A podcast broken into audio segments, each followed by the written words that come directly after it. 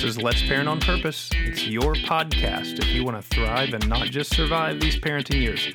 Hey, my name's Jay Holland, and I'll be bringing with me nearly 20 years of youth pastoring, parenting, and foster parenting as I share tips and tricks and mistakes along the way to help us build kids that will help build the kingdom of God.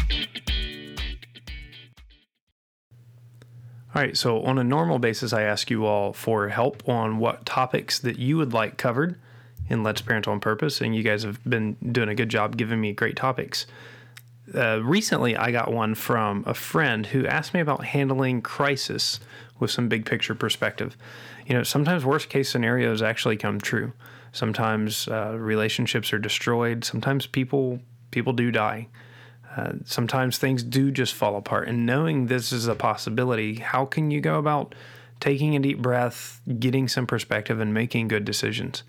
And I thought the timing of this question was really good because as I was getting it, I was a part of basically, I guess, 20 million people in South Florida that were watching this dramatically slow, slow uh, advance of Hurricane Irma at us. And I don't know what was more annoying the 9 to 15 miles an hour that it was coming at us, or the super dramatic death music that the Weather Channel kept playing. Now, I, I like I know some people really did lose everything, especially if you get south of us in the uh, in the islands and in the Keys.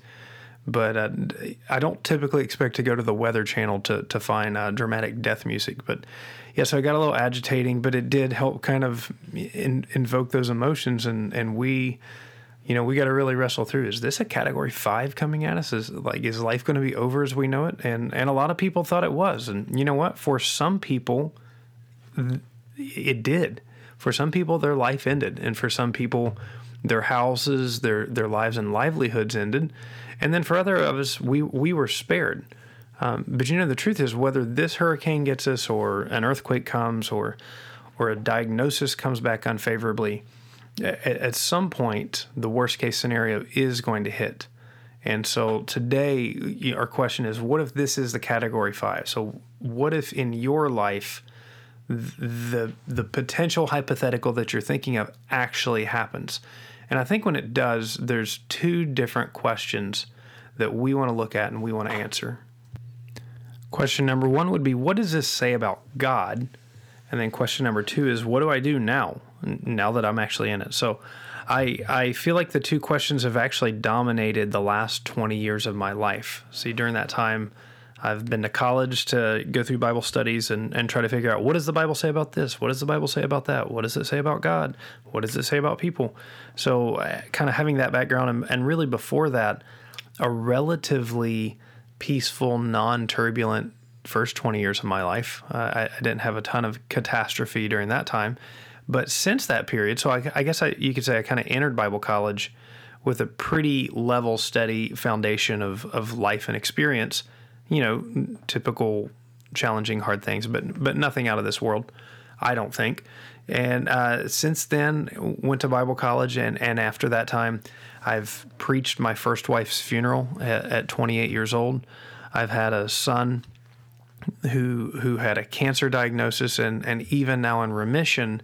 You kind of live with that possibility that at any time they could come back and and you give you a blood test that remission goes into relapse and and then your world falls out from underneath you. Uh, I've wrestled as as recently as today, if I'm going to be honest, with whether the the mental challenges of and, and illnesses of of a family member are are treatable or are changeable. And what does that mean for the rest of the family? And and who's going to suffer for this? So you know i i i can i, I feel like i've had a number of things that I would constitute as either category fives or potential category fives coming down the road uh, in recent times that, that I just didn't experience early. But also, I can say that I've come to know Jesus in ways that I've never thought possible. And a lot of these storms have, have been the reason for that. But then the knowing the Jesus in the storms gives me context for the next one. So today, I'm just going to try to answer two questions. Like during these either category fives or potential category fives, what am I supposed to think about God when all these bad things happen? And then what what should I do? So number one about God, uh, we need to remember that there's nothing in the actual Bible, nothing in actual biblical theology that says that you get to avoid every crisis and storm. Remember, we live in a fallen world. That's one of the major points of the Bible is that the world is ravaged by the effects of sin. And, uh, you know, God is no less holy, good, or just because terrible things happen. Uh, I think it was C.S. Lewis that says that God, I can't remember the first parts of it, but, but he basically says that God. Uh, God has a megaphone pointed at us during pain. You know, He whispers at other times, but but it, it's in the pain, in the deep, deep pain, that God's megaphone is pointed at us.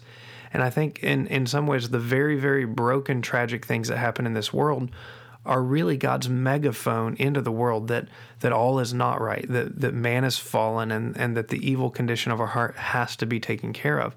So, what does it say about God? It, it, remember, it doesn't say that he's not holy or good. That's the, the promise wasn't that suffering wasn't going to happen and that deep, deep suffering wasn't going to happen. The promise was that God would be with you during the suffering, that he would never leave you, and, and that he would never forsake you, and that, that if you belong to him eternally, he'll work out every bit of this nastiness for your own good. Now, remember he'll work it out in in an eternal perspective. It'll work out. In the short term you you may not see why these things are happening and you it may be years and you don't understand why something's happened or what good could possibly come of it Romans 8:28 Romans 8:28 says and we know that God works all things together for good for those who love him and are called according to his purpose but as you continue in Romans 8, it, it kind of sets the pattern for those he foreknew, he called, those he called, he predestined, or those he foreknew, he predestined to be adopted as his sons. Those he predestined, he called. Those he called, he justified. And those he justified, he glorified. And so in in Romans 8, it kind of presents that glorification in, in the past tense, but it's not past tense. It hasn't happened yet. We're not glorified. And so far, all things have not yet worked together for good for us, but they will eternally. And in the meantime, remember, he said he will never leave you. God will be with you. Remember that God will be with you. Every that's just five little words. God will be with you, and every word of it is so crucial to hanging on when a category five hits in your life. God will be with you. Uh, just you know, you, you, no matter what word you put emphasis on, God will be with you. It doesn't matter what word you put emphasis on; it's so vitally, vitally important. So that's the most important thing I would tell you about God as you go through this is that God will be with you. And so knowing that, the next question then is is what should I do in the midst of all of this? Now, because the context of our sufferings are so different, it's impossible for me to just give a, a, definitive list of what you should do, but these are some thoughts that I have that, that I hope might guide and encourage you as you go along. First off, uh, stop trying to be God. Uh, there's just some things you can't control. You cannot control everything. As a matter of fact, you can't control most things. But what you can do is control how you respond. And so your question is are you going to give in to panic or are you going to choose to trust as you go through this? And and the question really determines a lot about whether you believe you're God, what you believe about God. If you feel like you have to control everything, that's idolatry. It really is. It's it, you're basically worshiping yourself as if you can control it. You can't. So many things you can't control. So stop trying to be God. Uh, the next is it's really not helpful to live in the what ifs. So don't don't spend all of your time living in the what ifs. Uh, I learned a long time ago there's no such thing as hypothetical grace for your life. So as you start to project and imagine out all the possible scenarios that, that can happen, uh, some of them will happen, but most of them actually won't happen. And when you project out like that, the, the problem is you are you are projecting a scenario that you don't yet have the grace to handle, and so uh, you're going to start feeling overwhelmed. Um, God will give you the grace to go through whatever it is that comes, but He's not going to give it to you ahead of time. So as I and I know this in my life, as I start to just just use relapse as one, as I start to think about what what is it going to be like if my son relapses, um, I know a lot of facts, but I but the feelings and and really the truth of what would happen, I don't know. God hasn't given me the grace yet. So I can't live in the worry of that. But I know that if it happens, He is going to be there. He is going to give me the grace. Um, so don't live in the what ifs, like because you're not there yet, and most of them are not going to happen. Some of them might, few of them will, most of them won't. Uh, another is let other people help you. Uh, have you ever heard that term, God will never give you more than you can handle? Well, that's just not true. In, in 1 Corinthians 10.13, it says, No temptation is overtaking you, but such as is common to man. And God is faithful and will not allow you to be tempted beyond what you're able, but with the temptation will provide a means of escape. Now, see, that's specifically talking about sin and temptation. It's not talking about life circumstances. It's not talking about catastrophes that are going to come. Um, the boulders in our lives often are way too big for us to handle. And I think some of that is by design because God designed us to need Him and to need one another. Uh, he created us relationally. He, he didn't create you to be autonomous and independent. Um, so you need other people. And if somebody wants to help, you need to let them help and stop trying to keep score. Stop trying to try to uh, you know even them all and settle them all. Sometimes you just got to walk in grace and humility and say, okay, I, I I just need people's help and I want to live in thankfulness. I cannot pay everybody back.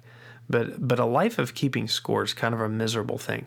Um, if you're having to keep score all the time of who did what for whom, that's not true relationship. That's not true friendship. You know, think about it with your parents. Can you ever pay them back for everything they did? Uh, think about your kids. What could they do to you that could possibly pay back for the money and man hours that you put into them? And, and you don't expect it. You don't expect that they're going to pay you back like that. Uh, you hope they'll be helpful. You hope they'll love you. You hope they'll be in relationship. But but it's not just a matter of keeping score. So let other people help you, especially as things get rough. Uh, another one that can be helpful is, is learning to take the 500 year perspective, or you can say 5,000 years, 50,000 years, doesn't really matter. Basically, remember you're built for eternity. And, and knowing this can, can help the current category five, just because as you realize that, you know what, in 500 years, this isn't going to matter. In, in really 50 years in most of our lives, whatever we're dealing with now isn't going to matter. But especially knowing that I'm built for eternity. Um, so many of the things that consume me and occupy me right now just are not going to exist or they're going to all be worked out or they're not going to matter. So, how much of my emotions and, and attention should they get now if if they're not going to matter? Like obviously you still have to walk through things, you still have to plan, you still have to deal with things, but just do it with the right perspective that even if you make big mistakes along the way, uh, God's going to work those together for good too. Uh, so, in, in, that sense, another thing that's helpful is lower your expectations. See, this is one of the things that was really kind of enjoyable about uh, the aftermath of Hurricane Irma with us, and and maybe this was enjoyable because we were on the east coast of Florida and didn't get demolished. But uh, you know, after after the hurricane came through, there was a lot of damage. There was uh, many of us were without power for several days. Lots of trees fell, and uh, you just you know you, you couldn't do everything you're normally used to doing. And so you lower your expectations. I normally have a pretty rigid wake up schedule and go to bed schedule but when i'm getting up every two to three hours because i have to restart my generator that keeps dying i just don't have that kind of get up and go in the morning. Uh, normally i try to eat pretty healthy most days a week but I got to live off of hurricane supplies because we had them and we stocked up. So you just kind of junk up just you know try not lower your your sin threshold but maybe lower your expectations of productivity. You can't be everything all the time and crisis takes a lot out of your emotions out of your your energy reserves and so just lower your expectations. You are not a unit of productivity. You are a human being. And you know in crisis there there's a lot of effort in just being so you can't do as much as you're normally used to doing. But I'll tell you what, in the process of this, with with this past hurricane, not having the normal work routine, not having the normal everything schedule, really opened the door for some wonderful relational experiences, and it was really freeing. So lower your expectations. Uh, if you can as well, go slow. Some decisions you cannot put off, but a lot of decisions you can. They may they may feel urgent at the moment, but they're not. And if you just take a little time and have a little perspective, some of those decisions will work themselves out before you have to put too much effort into it. Um, just the last couple I would tell you is number one, be with God. You know, I already said that God will be with you, that God will be with you, but a lot of times we forget to be with God as we go through things. Uh, we need to take advantage of His presence, take refuge in His Word, pray. If you can't if you can't think of the words to pray, open up and go to the Psalms and pray the Psalms back to Him. But be with God. You know, one of the greatest comforts, like as we as we prep for the hurricane, and then in the in the few days after, my kids just piled into the to our bedroom and and just wanted to be in the floor with us. So it, it was, you know, we we only had a couple fans and a generator running in a little bit of the house, so there was a good reason for it. But but the being together was a comfort during this time. Even if we weren't doing anything for them, they found comfort in the being with us. And in the same way, find comfort in being with God as we walk through these catastrophes or even potential catastrophes. And then finally, I would say hope in God. Um, recently, I went to a concert with with uh, some friends, and it was for people. The concert, the theme of the concert was um, helping people who struggle with self harm and and and just different things like that. And they kept telling them to not give up hope, but there was no backing to their hope.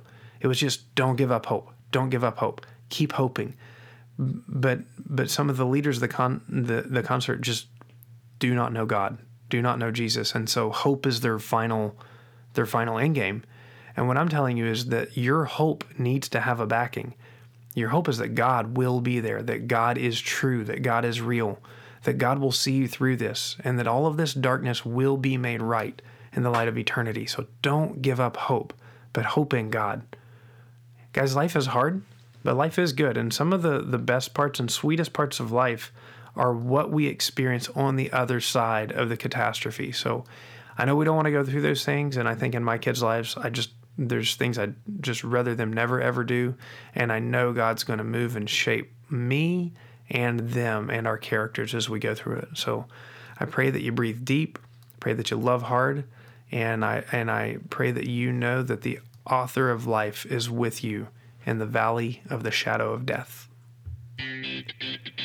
Hey, that's it for today. I pray it's been a blessing to you. This is Let's Parent on Purpose. It's a ministry of Covenant Fellowship Baptist Church in Stuart, Florida.